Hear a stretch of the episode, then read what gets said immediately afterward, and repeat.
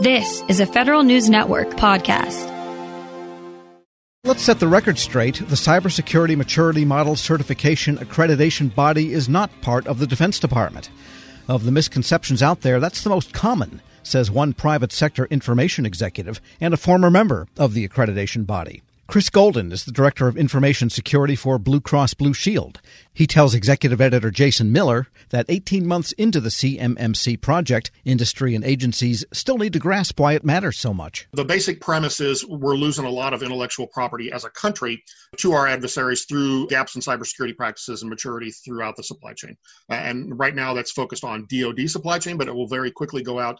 Uh, you mentioned DHS, there's certainly one. Uh, GSA is also starting to put some CMMC requirements in their contracts as well. It will certainly go outside the DoD framework. Uh, there's no question about that. But you know, if, if you look at the U.S. Uh, Air Force, Navy, uh, Marine Corps F 35 aircraft, and then you look at the Chinese J 31 aircraft and you wonder why those airplanes look exactly the same.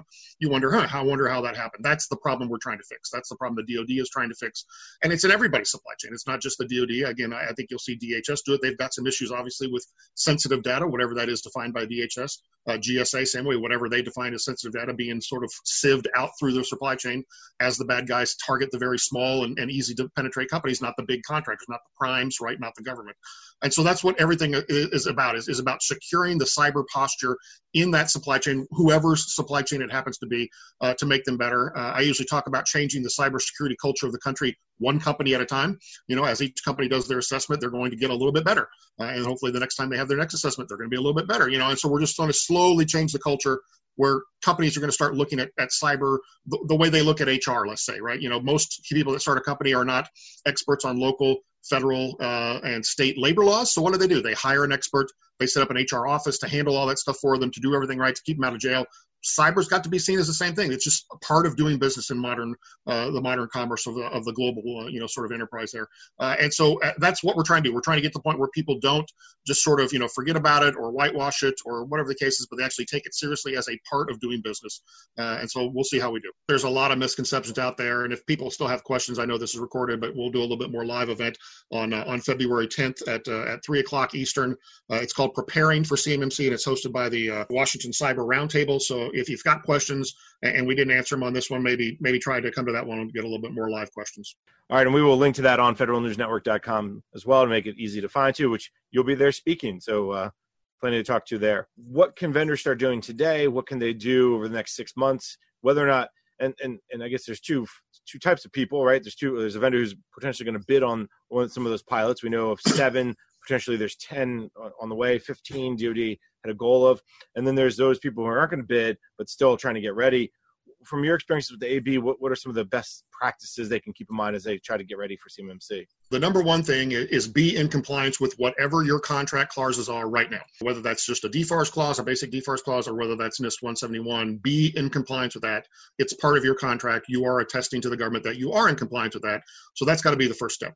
Uh, and again, once you're there, uh, it's a pretty easy jump from from NIST 171 to CMMC level three, or from the basic DFARS to CMMC level one. But you got to you got to do that first. You got to do what you've told the people you are doing and what you should be doing uh, via your contract. Number two, you know, go ahead and start doing that little gap analysis. You know, once you're sort of compliant with what you need to be doing, well, what does it take to get to level one, or what does it take to get to level three? There is going to be some effort there. Shouldn't be huge, you know, shouldn't be a, a large lift, but there is going to be effort there. Uh, whether you do that yourself, whether you hire a, consultant to come help you, you know those are, are sort of internal business decisions everybody's going to have to make on their own. But that would be the next step was you know how close are we to be in cmmc level three? Because if a new contract drops tomorrow that you want to bid on you sort of need to know how far away are we from really being able to to meet an assessment uh, and and pass the assessment. If uh, if we think it's going to take six months and this contract's going to be bid and awarded in two months well maybe we should skip this one right? You know maybe that's a business decision that has to be made. Or maybe we can double down and, and pay a lot more and get there quicker because the you know the benefit of having the contract is going to be so you know good from the business side uh, from a profitability side as dod continues to move out with cmmc and we know from a timing standpoint there's pilots coming up they're in the middle of these pathfinders which are kind of the test cases we know that there's the final rule for cmmc is due out sometime in, in the summertime there's a lot of these marks that we'll see that it was going to show that there's progress being made. There's more documents uh, that are supposed to come out. Give me a sense from your perspective of being with the AB for the last you know year and a half.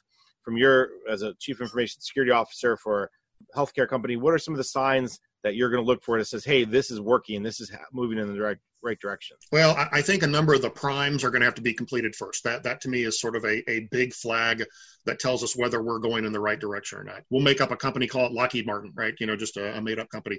You know, if Lockheed Martin can get a couple of their probably enclaves done, probably not the enterprise. It's probably going to be too big for you know initial stages, but they get through you know two or three of their programs that they're bidding on, you know, successfully uh, or General Dynamics or you know any of the big ones, any of the big primes. I, I, think getting them through the process, getting them a score, letting them see you know generally how the process is going to work. It's really not that different uh, than a normal audit, even though we call it an assessment. So if you've gone through a, a NIST or a ISO or a, you know SOC 2 Type 2, it's the same kind of thing. You know, an assessor shows up, wants to see some artifacts, wants to ask some questions, wants to talk to people, wants to see some things. It's nothing different than a normal audit, you know, but because it's got the CMMC moniker on it, now that's got teeth for the DoD, people are going to be a little bit more nervous uh, than before. So I think getting some of the primes through at least, you know, the couple enclaves and, and having them see, okay, this is sort of the normal audit thing we understand and we've done for you know decades. Uh, it's not that big a deal. And, and, then getting the assessors through that, right? Because the assessors, this is first time for them as well, right?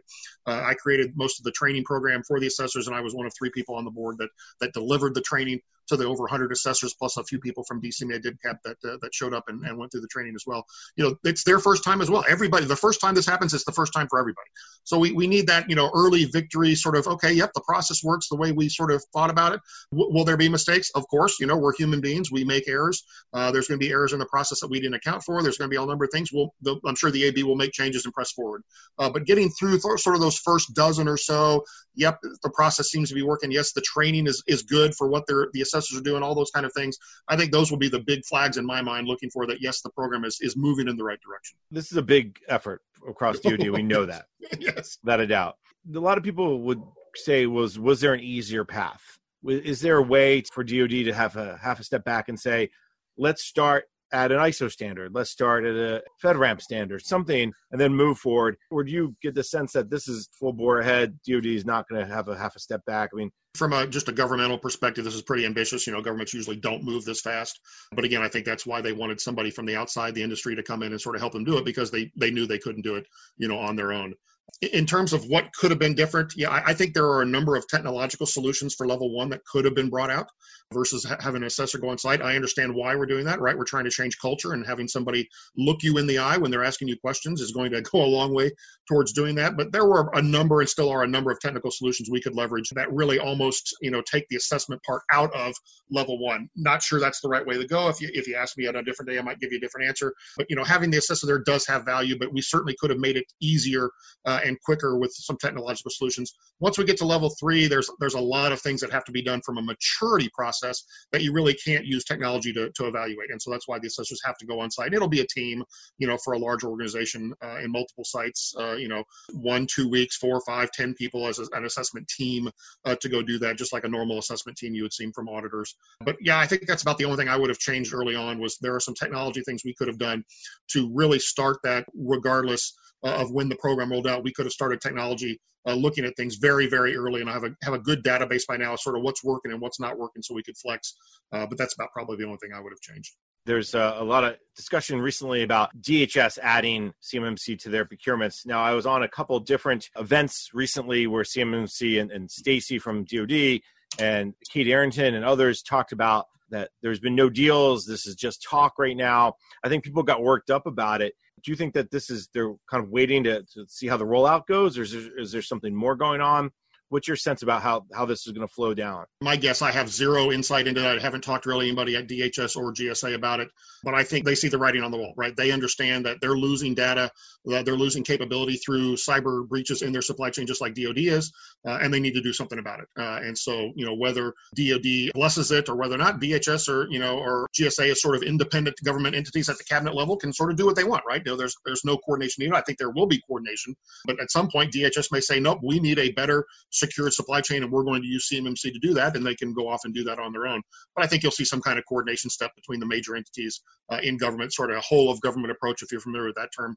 Uh, but I, as to when or how or who, yeah, I have no insights into that. Chris Golden is a former member of the CMMC accreditation body and director of information security for Blue Cross Blue Shield. Speaking with Federal News Network's Jason Miller. Check out Jason's story at federalnewsnetwork.com. Helping your employees learn new cloud skills helps your business become more agile, more resilient, and more secure.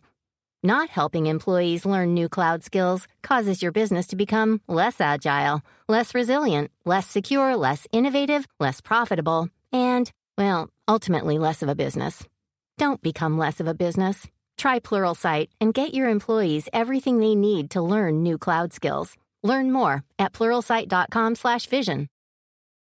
Grab a 30-day free trial of LiveXLive Plus, and you'll get unlimited skips, commercial-free music, and all of the podcasts and live streaming events you can handle. Visit livexlive.com slash podcast one to learn more and start your free trial.